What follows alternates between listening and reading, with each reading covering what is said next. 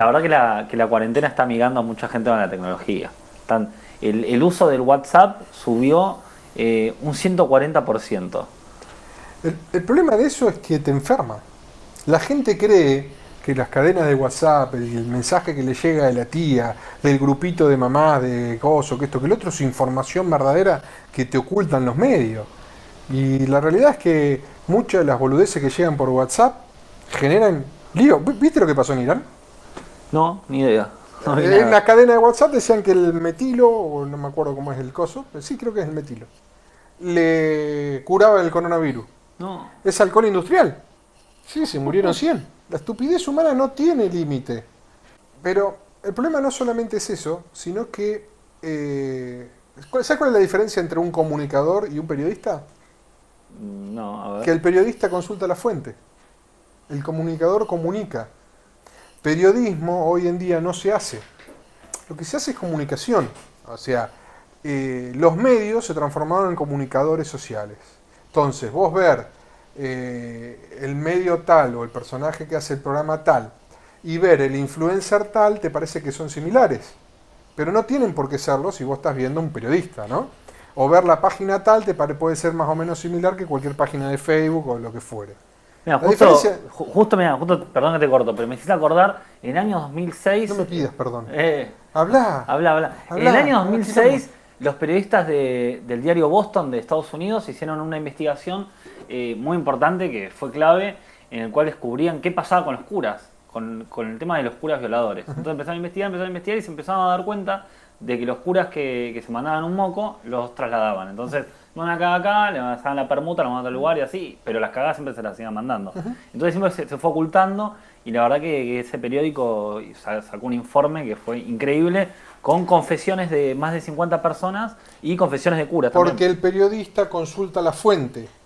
Muchas veces, lo mucho que vos escuchás que son fake news, que esto, que aquello, el otro, es gente que piensa, que dice, ah, no, porque esto viene de, no sé, de, de lo que rompen los huevos con el coronavirus, que, que es una arma química desarrollada en un laboratorio, cosa que es una boludez para aquel que más o menos entiende de ciencia, a lo, cualquier otra cosa que sale, ¿no? Entonces sale y como eh, empiezan a... No, mira, lo más fácil. ¿Vos viste con los videos de YouTube conspirativos? Sí. que porque Hitler se tiró el pedo tal en tal Sí. momento, agarran y salen y dicen que... eh, O las predicciones de los Simpsons. ¿no? Más o menos. Eh, ah, ¿Y eso qué significa? Que a veces le pegás. Es que le pegaron un par de veces, hay que decirlo. Sí, ni hablar.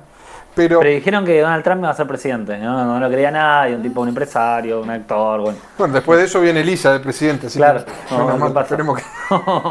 más o menos zafe. Pero la diferencia es esa.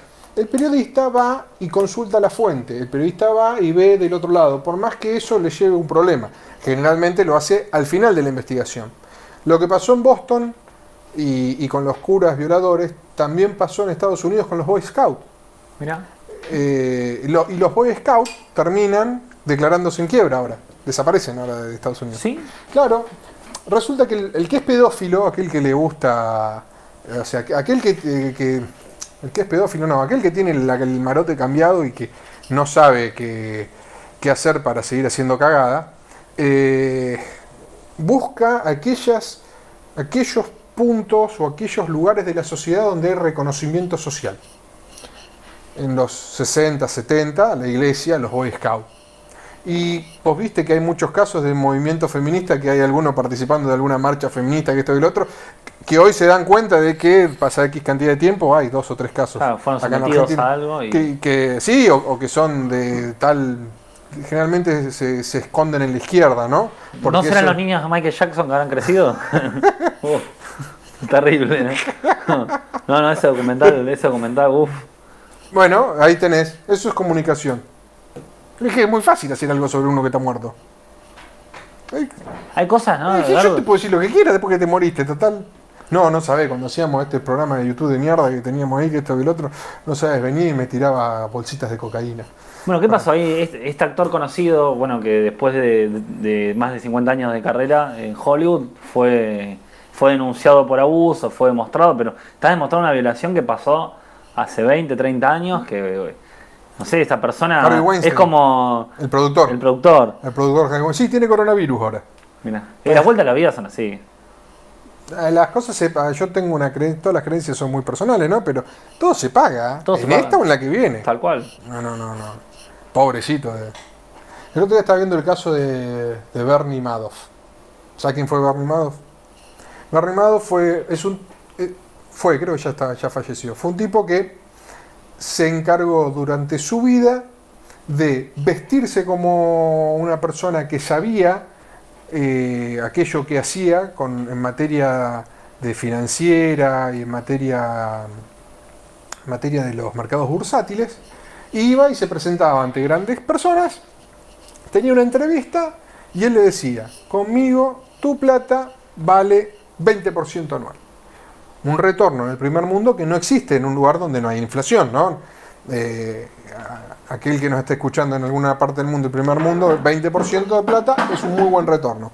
Aquel que nos está escuchando en algún país que tiene inflación como Argentina, 20%, la inflación es del 60%, eh, estoy perdiendo plata. Pero sobre la inflación un 20%, para así hacerlo universalmente claro. Un 20. Claro. Y la gente iba y le daba su dinero. Después él, ¿qué hacía? Buscaba más gente que le dé ese dinero y les pagaba el 20%. Y así durante años y años y años. Fue Es el, famoso- el famoso fractal, ¿no?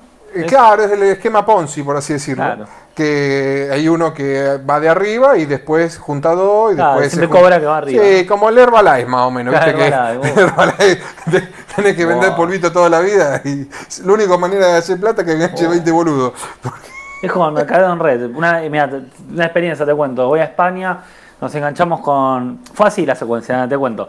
Alquilamos un departamento con mi novia, llegamos eh, a, Barcelona, vamos al departamento, lo empezamos a llamar al tipo.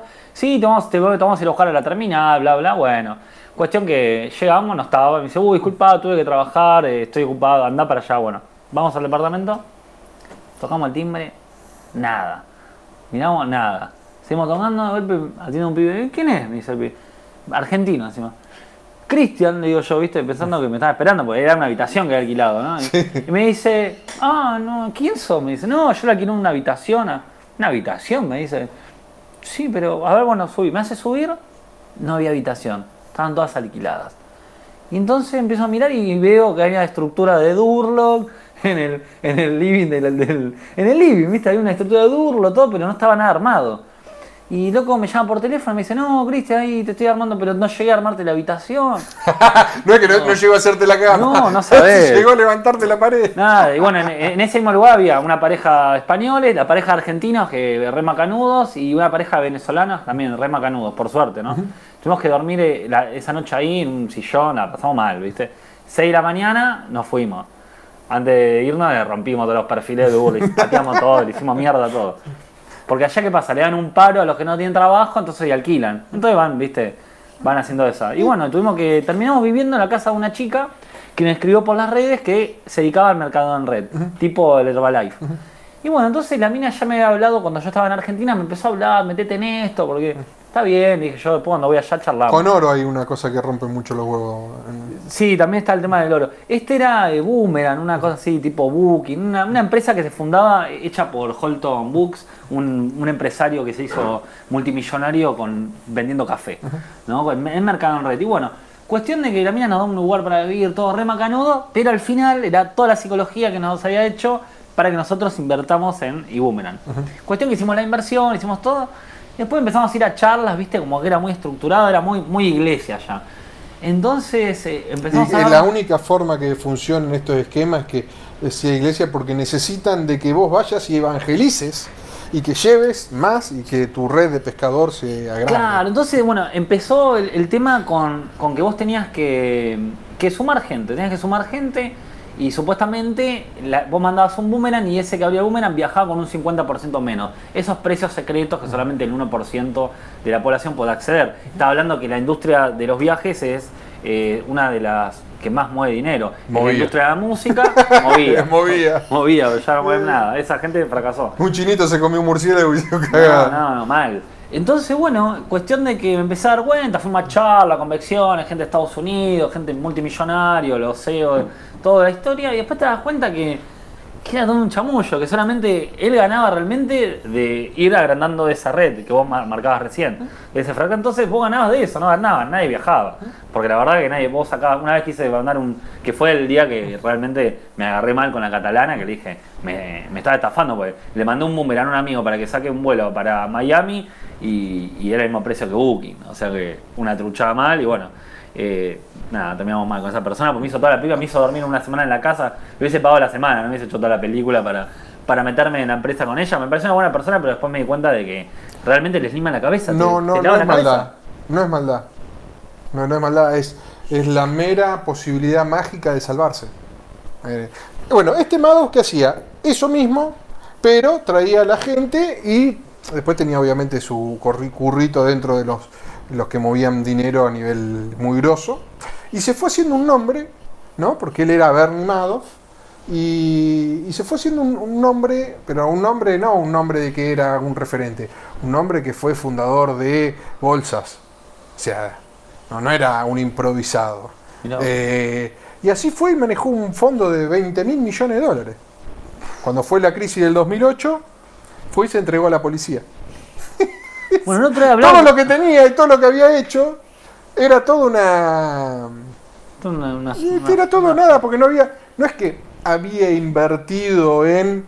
Es como la película del de la Wall Street, el de, que vendía. ¿Cómo era? No, no, el logo de Wall El logo de Wall Street. Street. Sí, que bueno. vendía acciones. Bueno, pero no es que compraba y vendía acciones, no es que inflaba el precio de las acciones, nunca compró, nunca vendió, lo único que hacía era, era una cosa que era una estructura Una fantasía. en donde sí, pero ojo, Steven Spielberg, de acá cayeron varios, de, la- de Argentina cayeron varios, ¿eh? Uh, Creo que creo que había hay varios famosos de primera línea que, que pusieron plata en el fondo, pues te devolvía el 20%.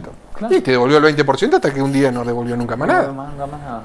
No. No, a mí me pasó una vez, puse 500 pesos entre amigos nunca más vi más. me parece que hay otra cosa. Que se cuenta 500 acá, 500 allá y vos vas a cobrar 3 lucas cada una semana. Cuestión que uno dejó de poner, chao, se cortó la, Bueno, la la- cadena, no cobró más La nadie. diferencia entre el primer mundo y el, ter- y el subdesarrollo, o lo que vendríamos a hacer nosotros, es que en el primer mundo, cuando pasa eso, ven qué es lo que hay, hacen algún que otra ley y sigue funcionando. Claro, Y a la gente que perdió el dinero, ahí cagate. claro. No cagate porque son malos, sino porque vos, eh, vos pones plata, vos, acá no, acá, acá sacan una ley, confiscan, No, pero acá te, está el cortan, tema te también. te cortan todo, decís, no, no, porque no puede ser, ¿no? Yo otro día con un. De ahora más un- nadie más mueve dinero, ¿viste? Esas cosas estúpidas de, que ocurren solamente acá. Yo el otro día con un empresario, por ejemplo, acá en Argentina en el 2000. Hay gente que perdió todo y hay gente que hizo los millones en el 2000. Como en toda crisis, ¿no? Está el que, el que pierde y está el que gana, ¿no? Eh, Toda crisis es una oportunidad. toda crisis es una oportunidad. Y mucho, bueno, ahora con, el, con, esta, con esta pandemia hay muchos que están abusando. Desde vender alcohol en gel trucho hasta, hasta lo que pasó en España con. minuto. con- Toda crisis es una oportunidad para hacer las cosas bien y ver qué es lo que compra barato. La crisis del 2008, 2009, eh, Volkswagen, todo el grupo empresario llegó a valer 18 mil millones de dólares. O sea, aquel que compraba ahí, Sí, sí, o- un golazo. hoy, o sea, te das cuenta que tiene valores que rayan la realidad, no la realidad accionaria. No es que la gente va y compra una acción de Apple que hoy vale 1.2 billones, sino que valía mucho Ah, menos. invertir ¿no? en Amazon en ese entonces que. No, pero en- si yo te, te doy ejemplos de empresas históricas que habían caído en su cotización. Citibank, creo que la, la acción salía 5 dólares. Lo mismo pasó con, con Apple, ¿no? Con uno que lo, hay una historia, ¿no? Que uno Bueno. compró la acción por, la vendió por 80 dólares. No, bueno, le- Apple en su peor momento el que lo salvó fue Bill Gates, Bill Gates, mirá. porque fue y compró acciones de Apple. Pero eso es una cuestión de... No hizo gran dinero con eso, si bien ganó. Bill Gates lo hizo para zafar del juicio que tenía por monopolio en contra del Departamento de Estado. Ah. Eh, eh, Pero ah, hoy por hoy sigue teniendo Bill Gates. No, no, No, no, no. Va, sí tiene, pero no él. Bill Gates le maneja la fortuna eh, este otro eh, Warren Buffett, Ah, que tiene Berkshire Hathaway, que es una compañía como la de, por así decirlo, eh, como la de este hombre que decía recién, de Bernie Madoff, Bernie Madoff. pero nada, cotiza en bolsa y compra acciones. Claro. O sea, creo que eh, tienen el 6% de Apple. Ahora- el grupo, ¿no? De- del fondo ese de inversión que hay ahí. Ahora, hoy por hoy están cayendo las acciones de casi todo. casi, toda, casi todo y no sabemos ¿no? hasta, hasta dónde va a ir la caída esta, que es una caída hoy por hoy, digamos, a un precipicio. No. Porque esa hay una incertidumbre también grande. No, llegó a 19.000 Dow Jones, cerró en 24, eh, también estaba en 30, eh, va a seguir bajando y subiendo. Lo que, o sea, aquel que le guste apostar a largo tiempo, lo único que tiene que hacer es ver, eh, hay empresas que estaban muy barato, Starbucks estaba muy barato, IPF de Argentina estaba muy barato. Después obviamente empiezan a subir y después empiezan a bajar. Si vos querés apostar a largo plazo, hoy la bolsa, sabiendo lo que haces y buscando el precio histórico, podés tener muy buenas oportunidades. Ahora, si vos querés gastar X cantidad de plata para poder recuperarla dentro de tres meses, y no, ahí estás jugando a la... Claro. Eh, es como los bonos soberanos de un país, a la corta o a la larga, terminás ganando el dinero por más que entren de default y entren todo, porque eh, las cosas al- en, en la historia recuperan su valor eh, o su valor original que fue el que vos lo compraste. Si te agarra en un mal momento, hoy la deuda argentina no cotiza, la deuda venezolana no cotiza, eh, y van a entrar algunos otros países en la deuda ecuatoriana, está complicado. No es que no cotiza porque no tiene cotización, sino porque eh, vale con un dólar, estás con- o con mejor dicho, con centavos de dólar compras un dólar o más de deuda, ¿no? O sea, son deudas que son bonos que, que han caído eh, y que el FMI está cumpliendo su, su misión de sostenerlos, en el caso argentino, hasta que los grandes fondos de inversión eh, los hayan cobrado. Venezuela pidió, pidió plata al FMI Sí, sí, y sí. después salió Donald Trump pidiendo una captura por 15 millones. Corre- sí, sí. información, ¿no? Información, no tiene nada. Pidió Información. información. él. Sí, sí, sí, es así. Eh, Venezuela fue y dijo, bueno, ya que hay fondo en el FMI, denme 5 mil millones porque no tengo nada para hacerle frente. Y bueno, todavía no se lo dieron, ¿eh? o sea, fue y Claro. lo pidió. Eh, también lo pidieron otros países que están históricamente peleados con el FMI y van a terminar perdiendo mucha gente porque lo que tiene el FMI es plata barata. El FMI no es el FMI porque es malo y la gente es estúpida y es complotista y va a ir al FMI para destruir un país. Lo que tiene el FMI es que te presta la plata como te puede prestar tu padre la plata en función de, toma, acá tenés. ¿Cuánta plata necesitas para te salir del quilombo en el que estás? Tanto, bueno, acá lo tenés. Ahora, deja de salir, deja de chupar, deja de joder, déjala aquí, déjala, claro, no, no pará. eh, eh, ¿Qué? No, voy a cambiar el auto, papá. No, no, no me rompa los huevos, pará, si me pediste. Es pedirle la plata a un familiar, básicamente. básicamente. No sé cuál es el interés. Mientras más tardás, más interés tenés también. ¿De qué? ¿Del del FMI? Sí. No, el FMI no. El FMI siempre le tenés que, que- que pagar. Estás hablando de un interés del 2 del 3 contra. No sé. Hoy Argentina tiene. no sé, bueno, miles de puntos de, riesgo país. O sea, si hoy tendría que salir a- al mercado, estaría pagando el 40 y pico por ciento en dólares. Estaba hablando que estamos cerca del default. Sí, siempre estuvimos Sí, cerca del siempre, default. bueno.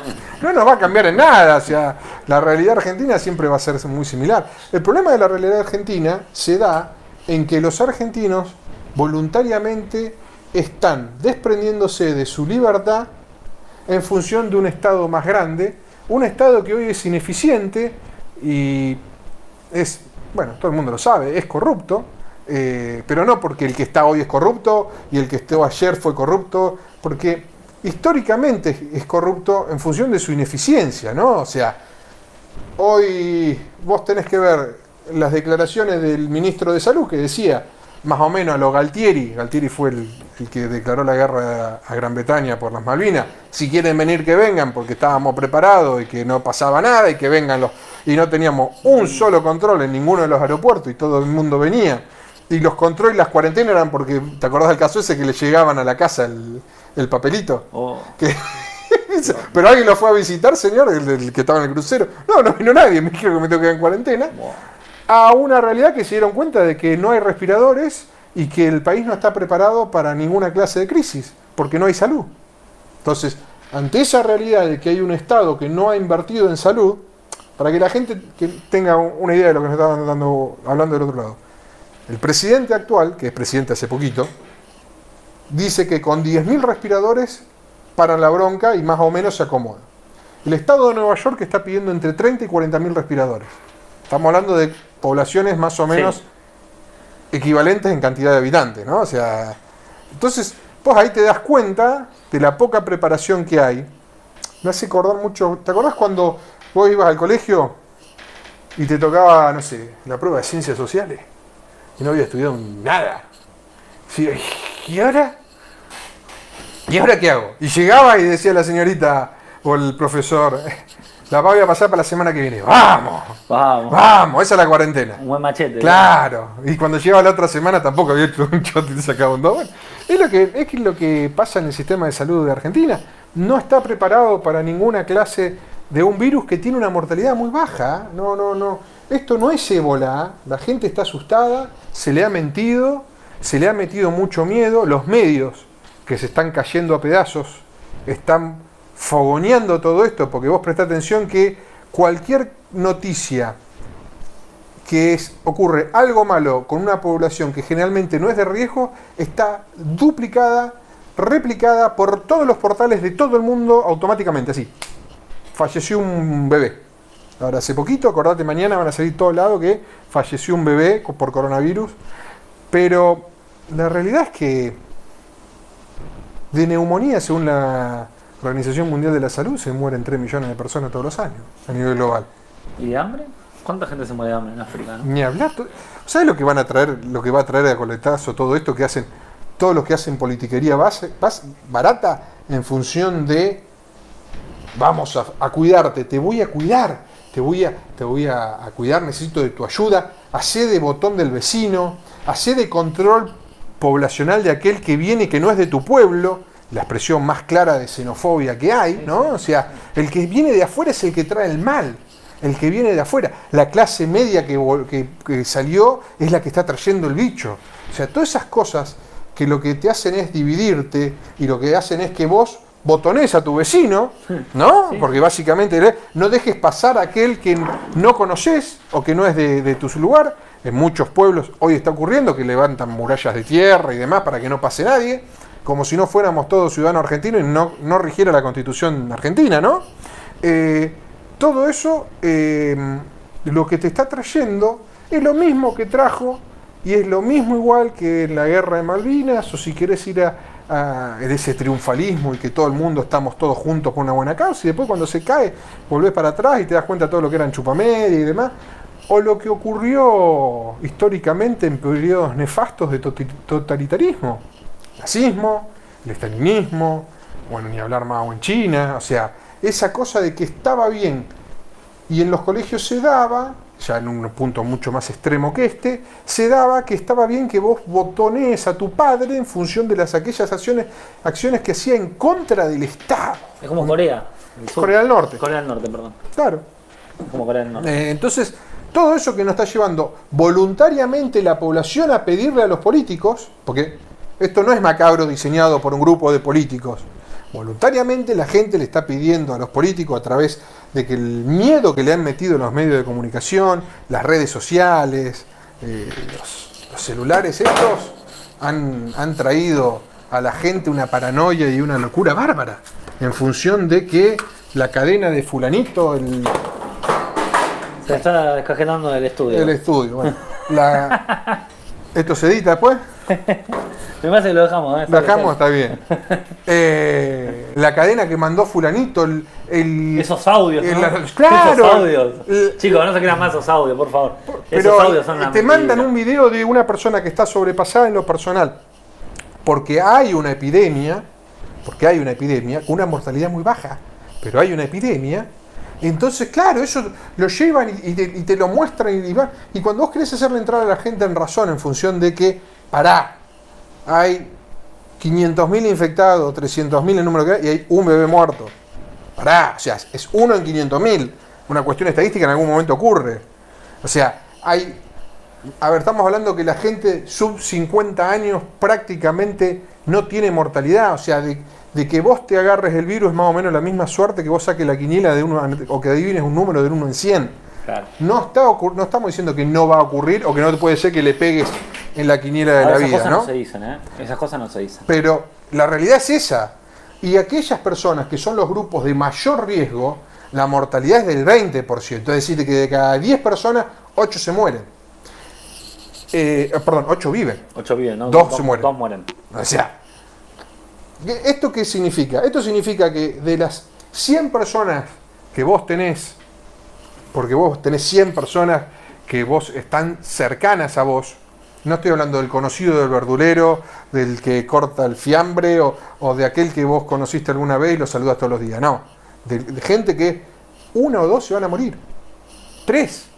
Y con tu grupo etario eso va a cambiar, porque si vos tenés 70 años y tenés, estás rodeado de gente de tu misma edad, y bueno, ahí, va, ahí hace, hace mayores, mayores estragos, ¿no? Pero te doy un ejemplo. ¿Por qué crees que Alemania, España e Italia tienen diferentes tasas de mortalidad? Porque Alemania se preparó, tiene los hospitales, tiene los respiradores y la gente se muere, porque no, es que no se muere. Y Rusia también, ¿no? Rusia está. Mandó, bueno, mandó equipos a, a trabajar a Italia para. Rusia Ah, es como China. Claro. Eh, sí. Sí, pero el 80% de los materiales que mandó no los querían, porque eran obsoletos. O sea, Rusia es como China o como Cuba. Son regímenes totalitarios que no, no están con la información al pie del cañón, ¿no? O sea, eh, y esto no tiene nada que ver con que si son buenos, son malos o lo que los rusos están sea. probando misiles ultrasónicos que son eh, 10 veces más rápidos que, que el sonido. Están probando esos misiles. Sí, nueve. Pero, de hecho, los piscines viejos son muy rápidos, son más o menos la misma velocidad. Lo que cambian esto es que pueden cambiar la trayectoria. Ultrasónicos existen desde hace mucho tiempo, en, cuestiones nucleares y demás.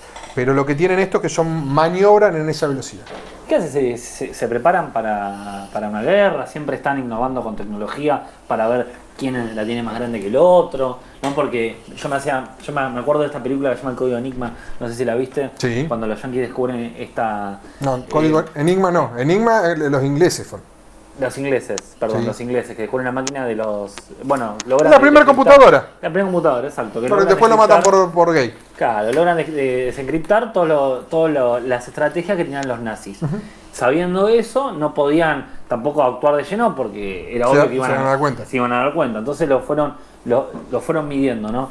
Ahora, el tema que en la, que en la actualidad eh, uno se pone a pensar que si va a haber una guerra, no, ni nos vamos a enterar, porque puede ser una guerra, te pueden tirar un, Mira, es más una- peligroso. una pandemia, no sé. Es más peligroso que empiecen a experimentar con bombas nucleares de bajo, kilo, de bajo, de bajo nivel de explosión que con los misiles ultrasónicos con bombas fuertes. O sea, el mundo, gracias y gracias a las, a las pruebas nucleares y a las armas atómicas, no hemos tenido, no hemos volvido, no hemos vuelto a tener una, una guerra de magnitud, ¿no? O sea, sí, sí, el ser humano lo único que aprendió es que si la próxima guerra, dijo Einstein, iba a ser con palos y roca. sí. Porque, o sea, la, la tercera, no te puedo decir cómo termina, pero la cuarta es con palos y rocas. Entonces, el único miedo real que hay es que empiecen a bajar los kilotones o los megatones de las bombas.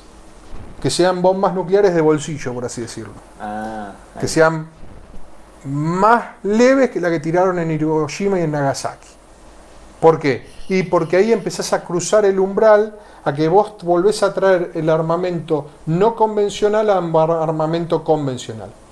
¿Cuál es la diferencia entre uno y otro? Entre, uno, entre una guerra convencional y una no convencional. La no convencional soy yo y mi país que aprieto un botón y vuelo todo. No me importa quién está enfrente. La convencional es la que conocemos hasta el día de hoy, que nunca ha habido, gracias a Dios, toquemos madera, una no convencional, ¿no? y Porque- vuelta, digamos. es que hay tropas, hay un Estado, hay gente y del otro lado hay un Estado, hay gente, una organización o lo que sea, y combate gente contra gente, aviones con otro lado que no tienen aviones, y obviamente después estarán en lo que tienen cada uno en armamento, ¿no? Eh, Un país que no se defiende está a la merced de, su gente está a la merced de la potencia más fuerte.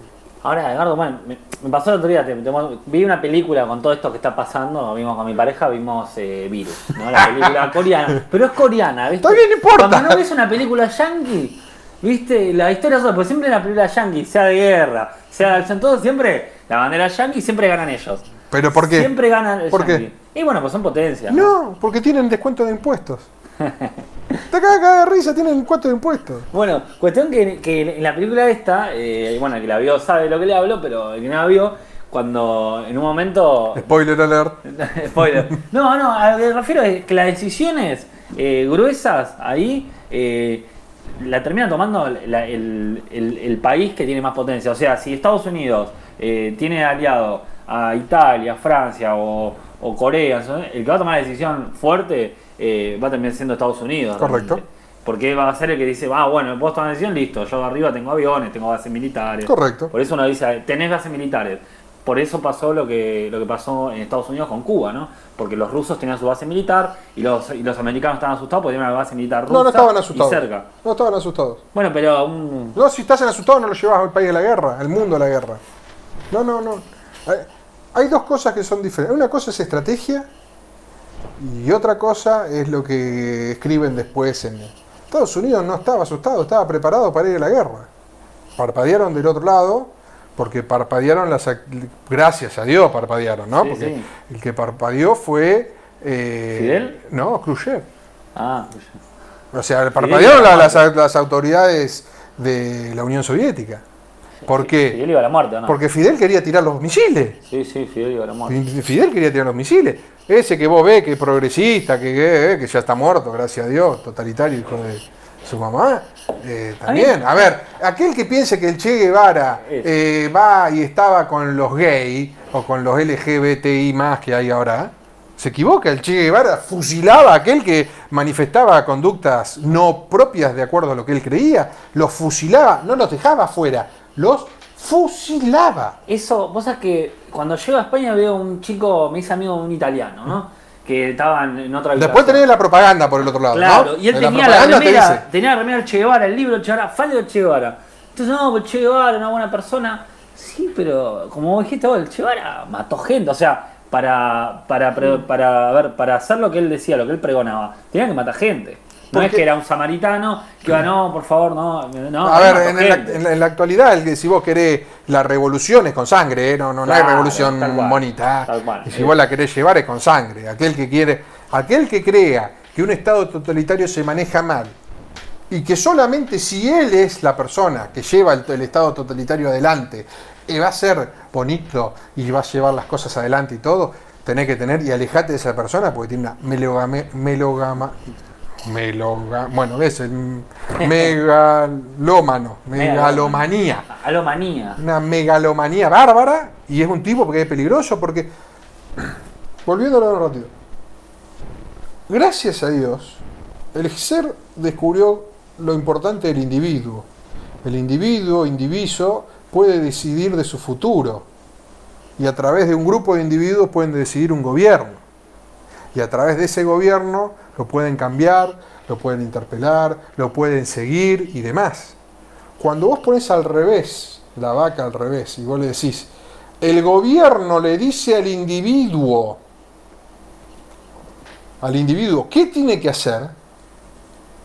Y el individuo está contento de eso y pide que haya más gobierno para que le diga a él qué tiene que hacer, lo único que está dejando es en un grupo reducido de personas la posibilidad de su futuro, su pasado, su presente su futuro porque no va a hacer nada de lo que el gobierno no quiera que haga. Su pasado porque el pasado lo reescribe quien es vencedor o quien está hoy en el poder. Y su presente porque no hay nada fuera del gobierno. Es, muy complejo el estado, lo que sucede hoy en Argentina. Es muy complejo. Muy complejo decirle a la gente, el Estado te cuida, quédate en tu casa. Cuando vos sabés que el Estado no termina una ruta, no hace un hospital, no tiene los medicamentos y los elementos necesarios para atender a la gente, no le paga bien a los profesionales y demás. Y vos pensás que ese Estado está bien y vos aplaudís a ese gobernante para que lo haga y que a vos te deje encerrado en tu casa. No estoy diciendo que hay que salir de, la cuarentena, ¿no? Porque yo la respeto y cualquiera que viene de afuera la tiene que salir, no se tiene que malinterpretar. Pero la realidad es la siguiente. El Estado le dice al privado, cuídate y quédate en tu casa. El privado no va a poder salir a trabajar. Si no sale a trabajar, no va a poder tener plata en el bolsillo. Si no tiene plata en el bolsillo, va a depender de que el Estado le dé la plata. Y si depende de que el Estado le dé la plata, el Estado le va a poner las condiciones. Y si el Estado le pone las condiciones, cuando salga el individuo no va a tener la misma libertad que tenía antes. Y es muy complejo y es muy triste ver cómo hay gente que no tiene nada, que están pensando ya cómo gastarse los 10 mil pesos que le va a dar el gobierno, que no tiene. No somos un país La Argentina no es un país que tiene reservas, plata o la maquinita de generar dinero. No, somos un país que no tiene reservas, que no tiene dinero y que la solución a esto es mágica, que es agarrar una impresora HP, por así decirlo, ponerle las A4, poner imprimir y que salga el dinero. Y así van a empapelar todo el país crocante, bonito, caliente, recién sacado, para que le des a la gente la posibilidad de salir adelante.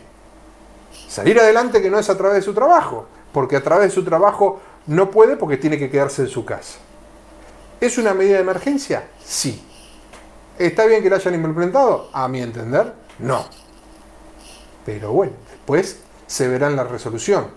Porque la resolución de esto es que la gente pobre, la gente de clase media baja, la va a pasar mucho peor que aquel de clase media alta, que puede decir, ¿sabes qué? Me tomo 15 días de vacaciones en mi casa, 20, 30, que me cuiden. Cuando la realidad es que te van a cuidar, te estás cuidando, pero aquel que no tiene para comer y que vivía al día, hoy ya lleva una semanita, 10 días adentro, haciendo qué. ¿Y que va para cuántos días más? ¿Para hacer qué? 15. Uf. ¿Para hacer qué? Y cuando termine de ahí, ¿de dónde va a salir? Aparte, vos presta atención que es tan perverso el sistema, no porque la gente sea perversa, sino porque el sistema ya ha llevado a que sea perverso, de que el Estado le dice al privado, ¿usted trabaja con obra pública? Sí, siga.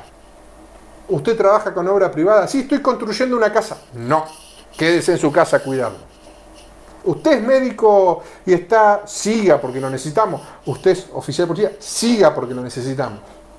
Ahora, para los míos sí, para los de ustedes no. Todo esto trae un montón de, de aparejamientos y demás donde habilitan el, habían deshabilitado los bancos. Cosa obvia, la gente va y se agrupa en los bancos. Entonces los bancos son malos porque acumulan gente, la gente transmite ese virus, entonces vamos a cerrar los bancos. Bien, cerramos los bancos. Y después nos damos cuenta que la gente tiene que cobrar los cheques. Entonces, ¿qué hace? Habilitan el clearing. Está bien, habilitan el clearing. Y la gente puede ir a los cajeros a sacar la plata, sí. ¿Cuántos de ustedes han visto la cola que había en los cajeros en los últimos días? Cada vez más larga. Esa gente no se contamina entre sí. Pero estamos haciendo algo.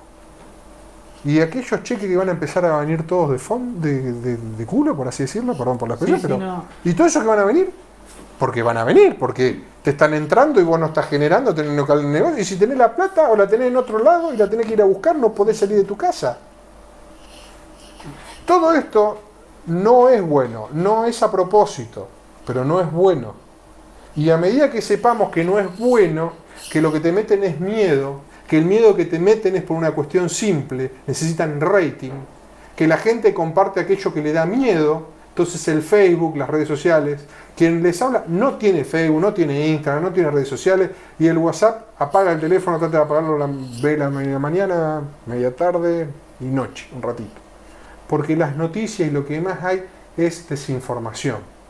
Es desinformación cuando decían que el virus no vivía a más de 27 grados. Pero es desinformación porque el que la emite necesita generar algo rápido para que la gente haga clic y mire y se, hacer, y se asegure de que tiene eso. Terrorismo. A ver, eh, claro, pero lo hace en función de gente que es bien intencionada y escribe y son parte de un problema. Vos sabés que, de acuerdo a papers, es mejor tener ropa de algodón ropa impermeable. ¿Por qué? Porque la ropa de algodón absorbe. Tenés que sacártela, poner un agua hirviendo y demás, tiene un tratamiento especial. Pero que la gente anda todo con impermeable. Acordate que hasta hace un mes atrás todo el mundo decía que a 27 grados el virus se moría. Entonces llegaba el calor, se más de 27 grados. Pero eso, ese- eso es una cuestión de gente que no está preparada, porque el cuerpo humano tiene 35, como bajo, ¿no? O sea, después tiene 36, 37. ¿Cómo va a generar 40 de fiebre si a los 27 se muere? Y era algo que estaba en todos los portales de internet. La Organización Mundial de la Salud, para mí, es un papelón bárbaro. Sí. Estamos hablando de un virus que tiene una mortalidad baja. Baja. Eso no significa que no te va a tocar. Estás en manos de Dios si sos creyente y si no estás en manos de todos los recaudos que vos quieras poner. Que el virus sea aéreo significa una sola cosa. Usa alcohol en gel, usa guantes, usa anteojos, usa mascarilla, ponete el traje y el mono si querés de Breaking Bad, pero Eh, se transmitan. Yo me lo compré, ¿eh? Yo me lo compré. se transmite por aire. Con lo cual nada de todo eso te, te es 100% seguro de nada. ¿Y eso qué significa? ¿Que tenés que tener miedo? No, que te vas a enfermar. Tenés menos de, tenés menos de 50 años y bueno, sabés que te vas a enfermar. Todo esto que están haciendo todos los gobiernos no es para que no te enfermes. Es porque como no tienen capacidad en los hospitales, como no tienen maquinaria para hacerle frente, lo único que hacen es achiquemos la curva, aplanemos la curva, frenemos lo contagiado. ¿Para qué? Para que a medida que se van enfermando los pueden ir más o menos tratando. Para que no salte la ficha del, del robo, bueno, acá en nuestro país, en muchos países. Los piratas roban- asfalto. Era que se roban. Pero hablando del tema de, de los cheques, el otro día hablaba con un comerciante, Gardo, que me decía, eh, mira, yo voy al campo a comprar eh, vaca, gallina y le llevo un cheque. Y el, el gaucho que está en medio del campo que me entiende, agarra el cheque y me da las vacas y me da la gallina y me mira cómo, yo me voy con los animales y él se va con ese papel que no sabe si el día de mañana lo va a cobrar, no sabe que... Entonces ve, que eso es, comida, es producción, todo y se lo llevan y dejan ese papel a él que eh, es un papel que como decís es certidumbre. Es, el- es un papel que... La gente tenga que tener en la, cabeza que tiene que tener comida para 30 días, de ahora en adelante. En algún momento todo esto, esperemos que no ocurra, pero en algún momento todo esto puede terminar mal.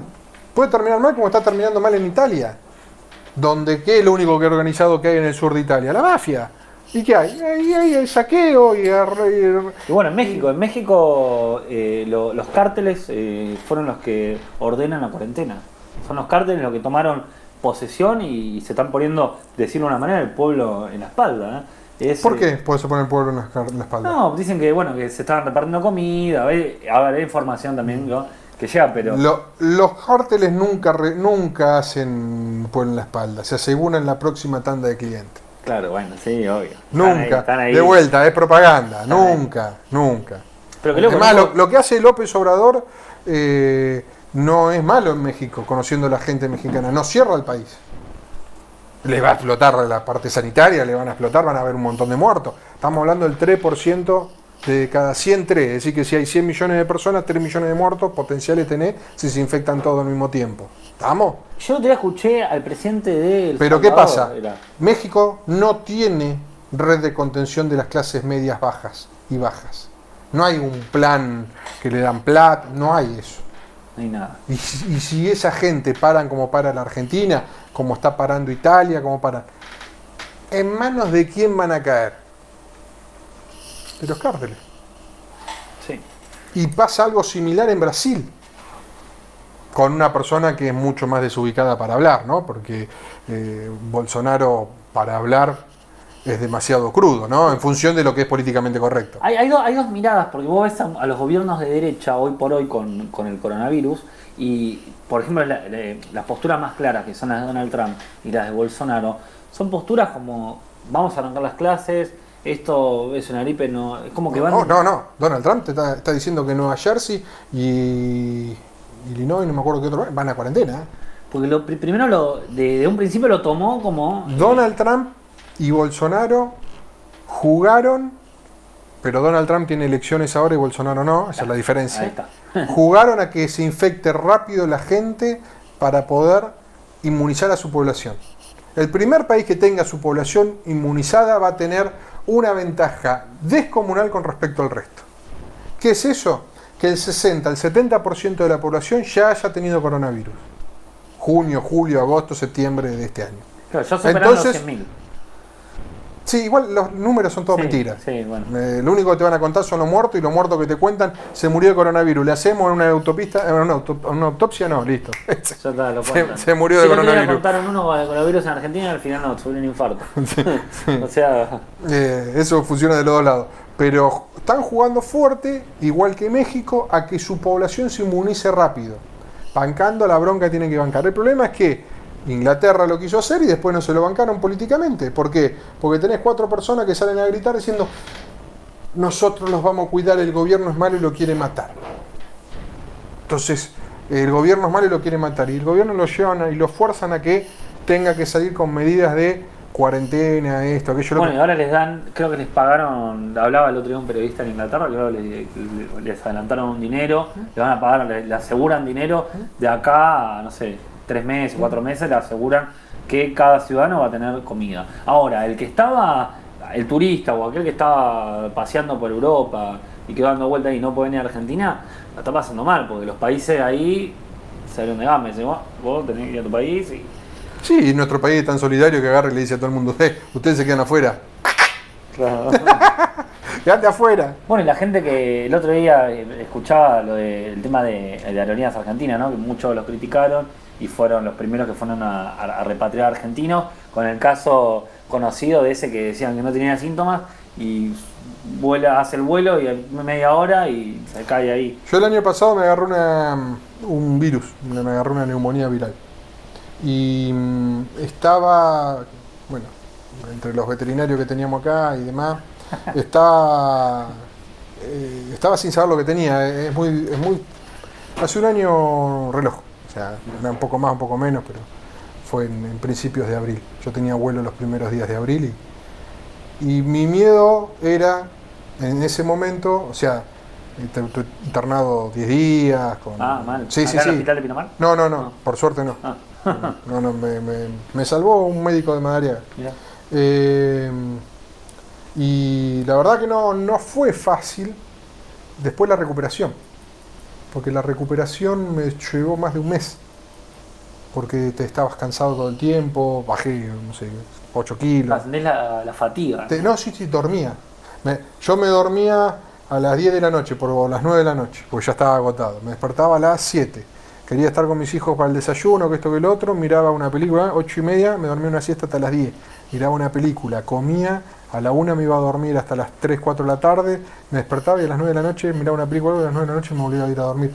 No es fácil la- el, el- post. Y mi miedo de ese momento era, no me quiero subir al avión en el momento que yo arranqué con fiebre, después que arranqué con fiebre, arranqué con más fiebre, fui a uno y me dijo que no tenía nada, después fui a otro y me dio unas pastillas que no funcionaron para nada, después fui a otro y me dio otra pastilla que tampoco funcionó para nada, y cuando caí en el, ter- en el cuarto o en el quinto, que fue con el doctor Obaica en, en Madariaga, un pueblito hay acá por suerte, pueblo, no un pueblito, un pueblo, eh, me dijo, vos tenés neumonía bilateral y tenés comprometido los dos pulmones, pibe, acá te queda internado.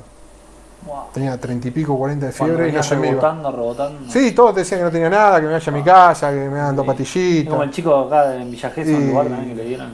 Bueno, acordate que le hicieron una chica le hicieron tomar aire del del, El- del freezer, ¿te acordás? Que era No. para que No, no me Ah, enteraba. no, no estuviste vos. No. No, sí, ca- caso conocido. Ahora, ahora, ahora, ahora me contá. ¿Y, qué pasó? Y mi miedo era no subirme con un principio de bronquitis o algo, porque la, la altura hace que la presión sobre los pulmones y demás te, te agrave cualquier no, caso, que no cuadro que vos tengas. No, no, ¿qué voy a subir? Estaba enfermo, con, internado con neumonía. ¿A dónde tenías que ir tú? A Estados Unidos. Ah, no fue un buen año el año pasado como Claro. para poder viajar. Y, mm, y bueno, no es fácil, y más aquella gente que está enferma, que quiera subir un vuelo, no es recomendable porque agrava enormemente su cuadro a la- al subir y andar a, a la altura de las nubes. La, la presión es diferente sobre el cuerpo, por más que vas en la cabina, por Sí, más que sí, vos sí. vas con el aire acondicionado. Esto duró y 20 todo. minutos y se desplomó ahí. Y... Y sí, porque tiene los pulmones tomados. Y muy, muy probable que por su edad y por el desgaste y todo, no la pase nada bien de acá en adelante esa, esa persona. Pero el Estado, de vuelta, se encarga y cierra todo. Entonces, si vos querés entrar, más vale que trates bien el Estado. No, y lo que sucede también, hay gente varada en pueblos.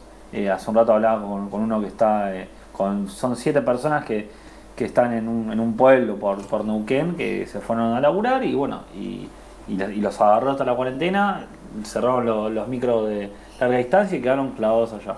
¿no? Quedaron lejos de su casa, todo, pero tampoco quieren venir ellos. Porque dicen, no, yo tampoco quiero contagiar a mi familia, ni a la gente de Pinamar, pero... ah, Al único que tienen que tomar, de, es si conocen a alguien que tenga algún problema base importante de salud, que algún trasplantado, y después aquella gente que está en el grupo de riesgo, que es de los 50 y pico para adelante con algún, con algún problema base de, de- de su salud. Si vos tenés hijos, vos estás enfermo, de coronavirus. Si vos tenés hijos, aproveché a inmunizarlo. Una persona, lo que escuchaba el otro día, bueno, también se escuchan muchas cosas, pero hablaba un profesional que dice que el humano puede ya tardar cuatro años en inmunizar este tipo de coronavirus, porque el coronavirus ya viene desde el 2012 en China. No, coronavirus hay un montón. Hay un montón, eso. Ya hay- Eh, Es más, hay, hay enfermedades virales que causan neumonía por coronavirus sin que sea este. Claro, este es el. Es como la gripe. Hay gripe, hay 10 millones. Ahora, el primer caso que salió el 31 de diciembre, fue justo antes de comenzar el año, eh, fue el primer caso en China que después se, se disparó. Público. Público. Eso Primer también. caso público. Lo rastrearon al primeros días de noviembre, creo que era octubre, creo que fue. No, después me llamó la atención lo del hospital que construyó un hospital en 10 días que después desapareció. Eh, muchos medios que se habla de la Deep Web, ¿no? de, la gente no sabe lo que es la Deep Web.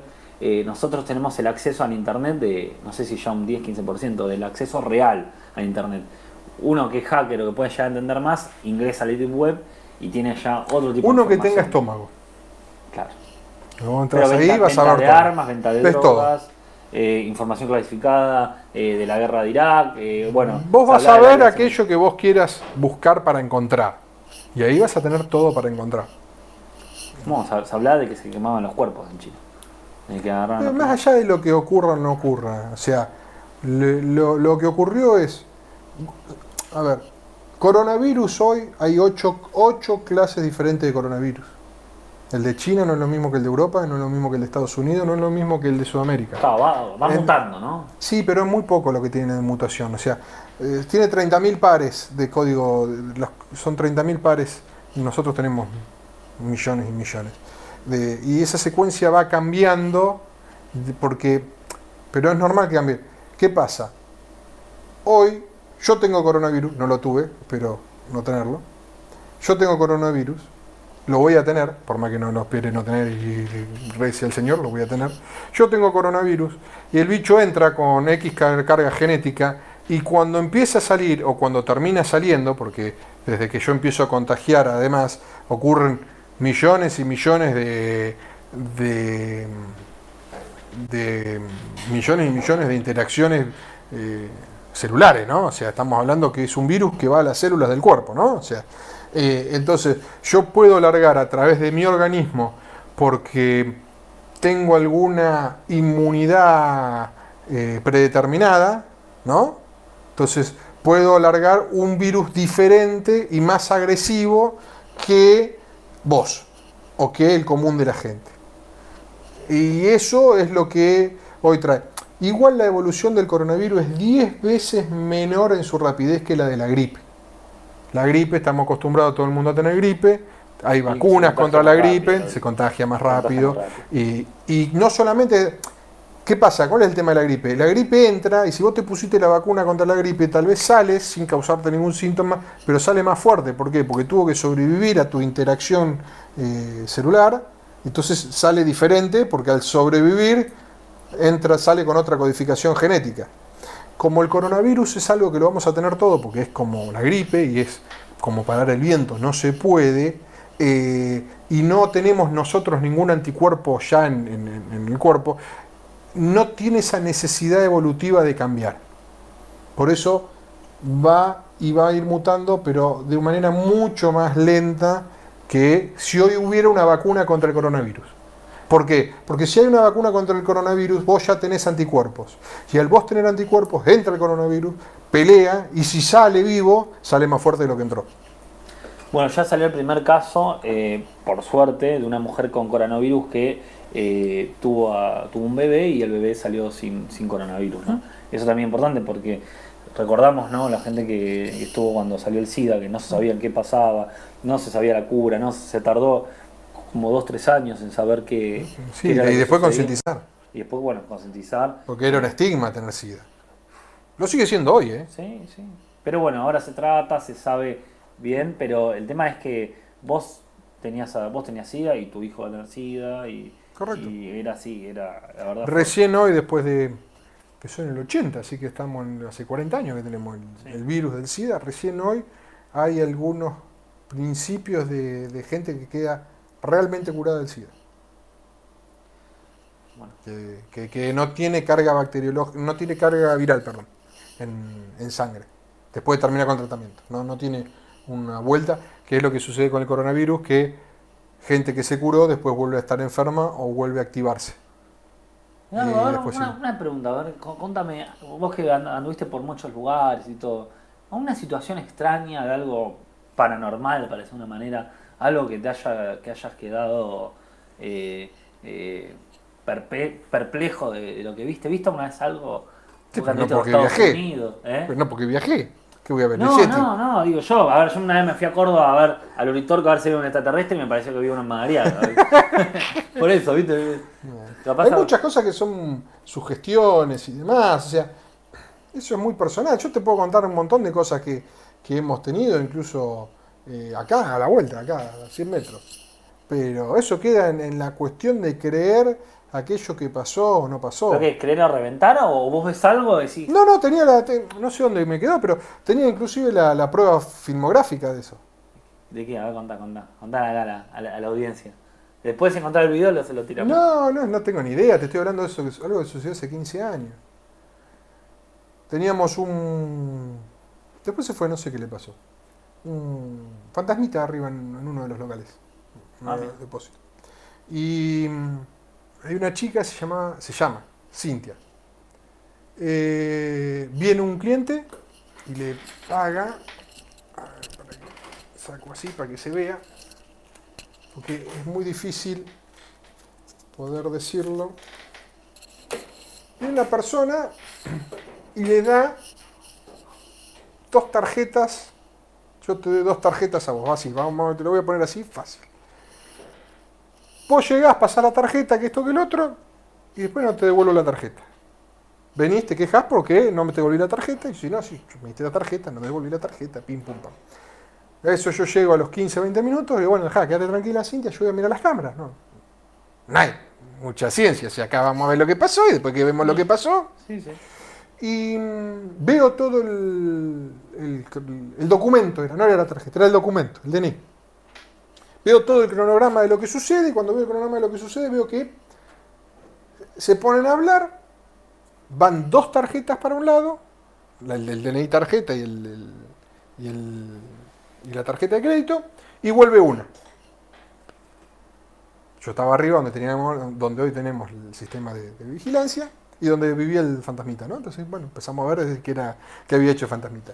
Y se ve cómo la persona en cámara lenta, por así decirlo, empieza, muestra así, muestra las dos, muestra las dos, vos agarrás las dos, esta empieza a- a vibrar así, porque se ve borrosa, y esta desaparece. Te quedás con una, pasás la tarjeta, me la devolves. Cuando yo entro y miro eso, digo, bueno, empecemos a buscar que la escondí en algún lado.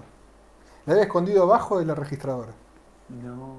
No, seguí la filmación todo y acá abajo de la registradora. Y abajo de la registradora es que apareció. Cuando volvió, se le devolvimos, le, le contamos. Eh, a eso fue, lo teníamos, lo teníamos filmado, se lo mostré a la gente que trabajaba conmigo en ese momento y, y todo, nadie lo podía creer, ¿no? Obviamente, porque no, no es algo normal que alguien haga, o que por X motivo, no sé, la energía, gravedad, lo que vos quieras llamarlo, si querés buscar una, o un fantasma, como teníamos, que digo tengo un fantasma porque lo teníamos filmado, que movía las cajas y eso, ¿no? Es que algo, yo creo que algo, algo más hay, no somos nosotros.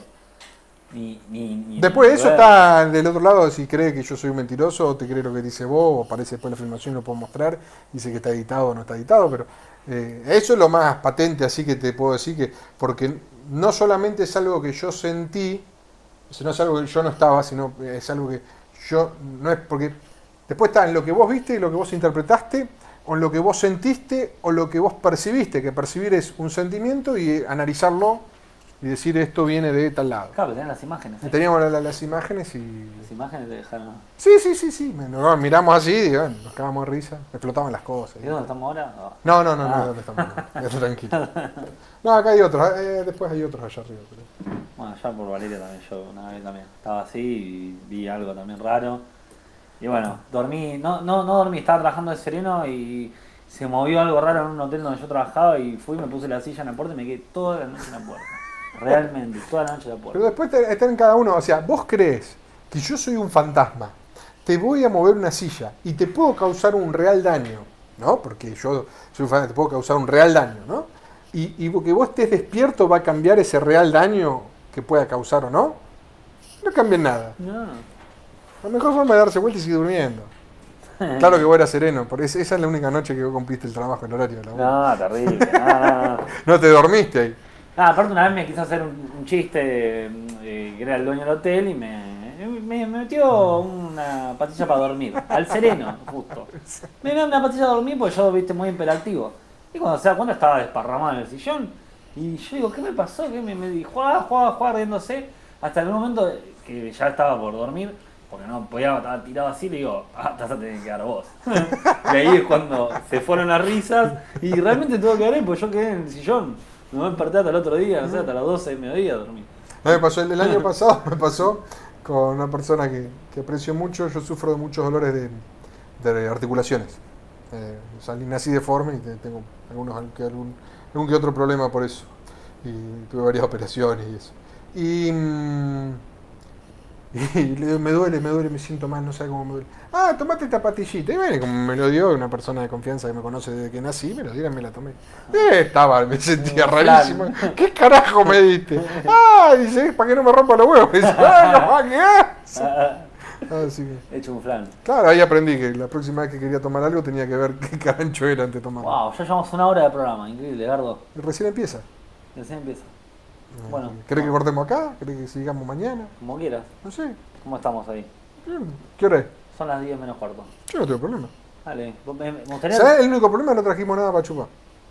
No, para Queda- chupar hacia, no sé, agua. Coca-Cola. Queda, queda, queda pendiente para la próxima, olvídate. Bueno, Pero nada, esto, la verdad que todo- todos estos temas y nada, vamos a ver si conseguimos el video de eso. Qué grande, Gardo. nos vemos.